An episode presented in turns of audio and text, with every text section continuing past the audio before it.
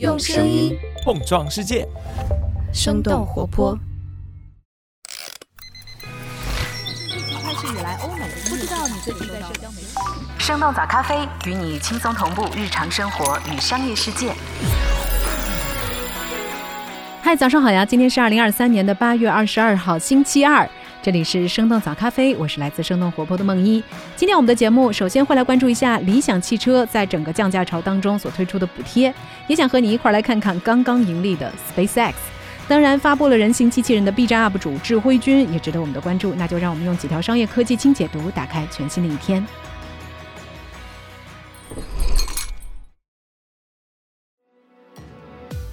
理想汽车推出购车补贴，根据第一财经的报道。最近，理想汽车推出了优惠补贴活动，补贴金额在一万五到两万三之间。另外，订车还会赠送 Switch 游戏机和积分。截止到七月，理想的新车交付量在造车新势力当中排名第一。但同时，整体来看，理想汽车环比销量增速有所放缓，所面临的市场竞争也正在变得越来越激烈。今年以来，长城、吉利等等汽车都加大了中大型 SUV 的布局。进入八月以来，已有十多家车企相继推出了降价和补贴政策。针对这一轮降价潮，乘联会表示，车市促销现象仍然会持续，但随着车市金九银十的到来，汽车市场的优惠力度可能会逐渐收缩。Adobe 联合创始人去世，曾经为 PDF 的发明奠定基础。八月二十号，美国软件和数字出版公司 Adobe 宣布，Adobe 的联合创始人约翰沃诺克在当地时间十九号去世，享年八十二岁。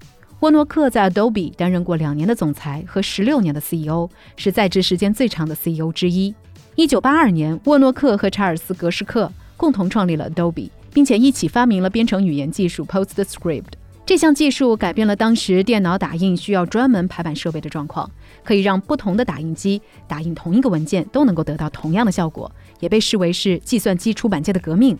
同时，它也是 PDF 的前身。一九九一年，沃诺克在 PostScript 的基础上启动了一个叫做卡米洛特的项目，后来这个项目发展成为了 PDF。PDF 的出现更是让用户可以用任何系统、任何软件打开同一个文件，并且能够看到完全相同的内容。从纸质文档到数字文档的转变，也极大地改善了信息的传递效率。二零零八年，沃诺克被当时的美国总统奥巴马授予国家技术奖章，这也是美国授予科学家、工程师和发明家的最高荣誉之一。一九八六年，Adobe 在纳斯达克上市，如今他们的市值已经高达两千三百亿美元。沃诺克本人对出版行业的热情也体现在了他的收藏上。根据福布斯杂志的报道，沃诺克拥有二百多年前美国权利法案十四个原件之一，以及达尔文、哥白尼和伽利略等人的第一版出版作品。SpaceX 今年一季度实现盈利。根据《华尔街日报》八月十七号的报道，今年一季度，马斯克旗下的太空探索技术公司 SpaceX 终于实现了盈利，总利润超过五千万美元。从二零二一年到二零二二年。SpaceX 在支出增加接近六成的情况下，收入实现了翻倍。不过在这期间，他们还是处于亏损的状态。华尔街日报推测，SpaceX 经营状况好转，主要得益于他们提高了猎鹰火箭任务的价格。同时，过去两年里，SpaceX 出售了价值三点七三亿美元的比特币。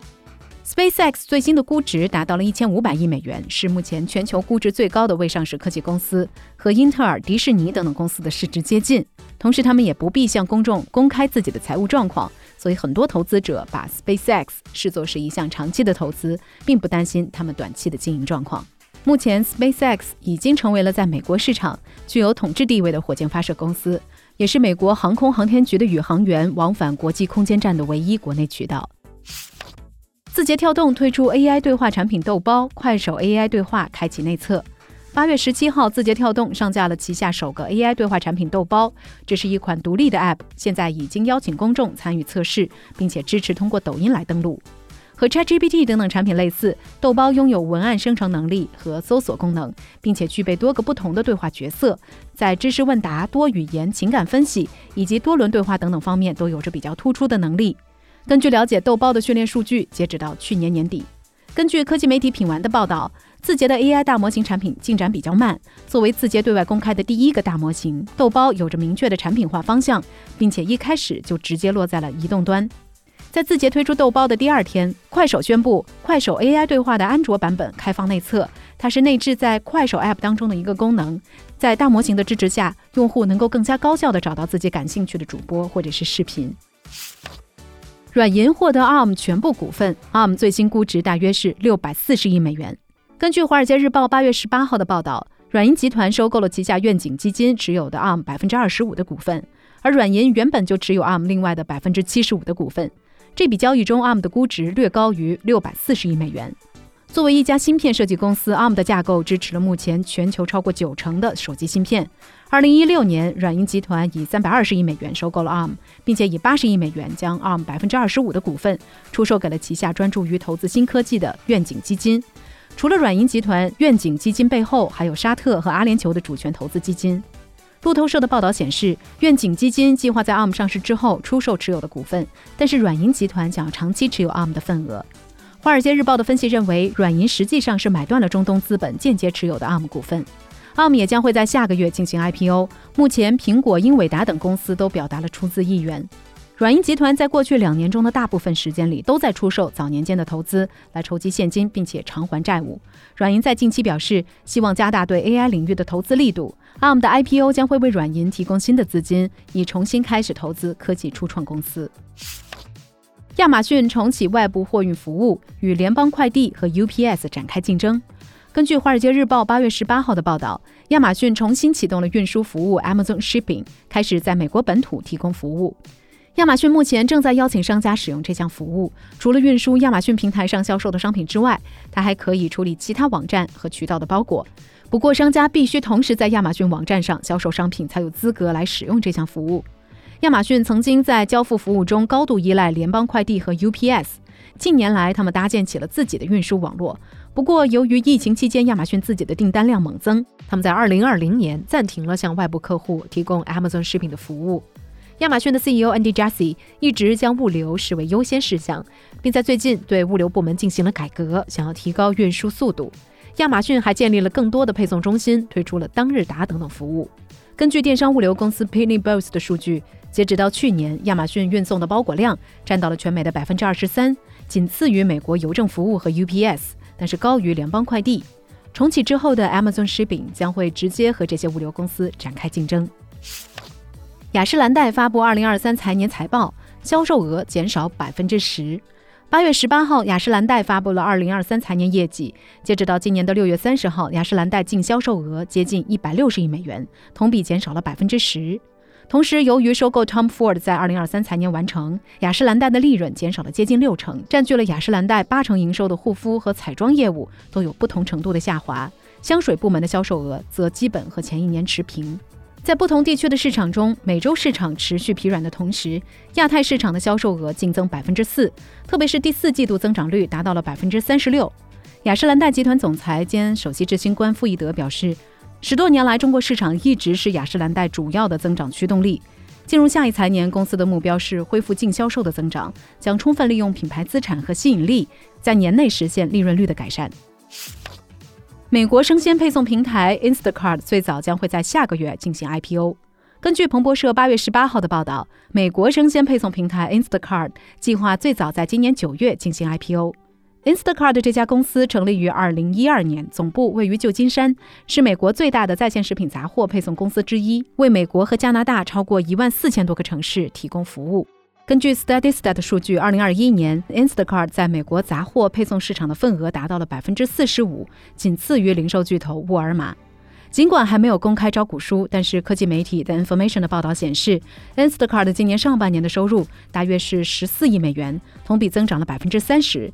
目前，他们有接近三分之一的收入来自于广告，这也就导致了 Instacart 的利润率比同样提供配送服务的 Uber 和 DoorDash 要更高。相比之下，Instacart 的商品成交总额的增长却并不明显。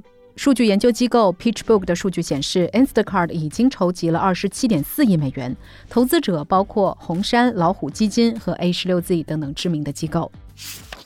前华为天才少年智辉君发布人形机器人。八月十八号。彭智辉，也就是 B 站 UP 主智辉君的创业公司智源机器人召开发布会，发布了他们首款产品远征 A 一人形机器人。彭志辉曾经通过华为的天才少年计划加入华为公司，他也以志辉君的 B 站 ID 入选过 B 站的百大 UP 主。今年二月，智源机器人公司成立，在这次的发布会上所公布的人形机器人，身高有一米七五，体重大约是五十三公斤，行走的速度最快可以达到每小时七公里。智源机器人公司表示，这款产品将会首先用在工业制造场景，比如拧螺丝、点胶水。未来，他们希望能够进入到家庭场景当中。为了让远征 A 一更加的智能，智源机器人公司开发了一个名字叫做 Walk GPT 的大语言模型。而在成本方面，智慧君希望能够控制在二十万元以内，并且计划在明年下半年推出商业落地的产品。最近两年，特斯拉和小米等等企业都推出了人形机器人的产品。这个月在北京举行的世界机器人大会上，也有十多家公司推出了自己的人形机器人。第一财经的分析认为，未来的一段时间里会有更多的人形机器人产品出现，而接下来的任务则是要找到适合机器人的应用场景。所以聊到这儿，也想来问问你：你会期待人形机器人出现在我们的身边吗？你会期待它来帮你做些什么事情呢？欢迎在我们的评论区和我们一块来聊聊吧。这就是我们今天的节目了。我们其他的成员还有监制泽林、监制一凡、声音设计 Jack、实习生亏亏。感谢你收听今天的生动早咖啡，那我们就下期再见。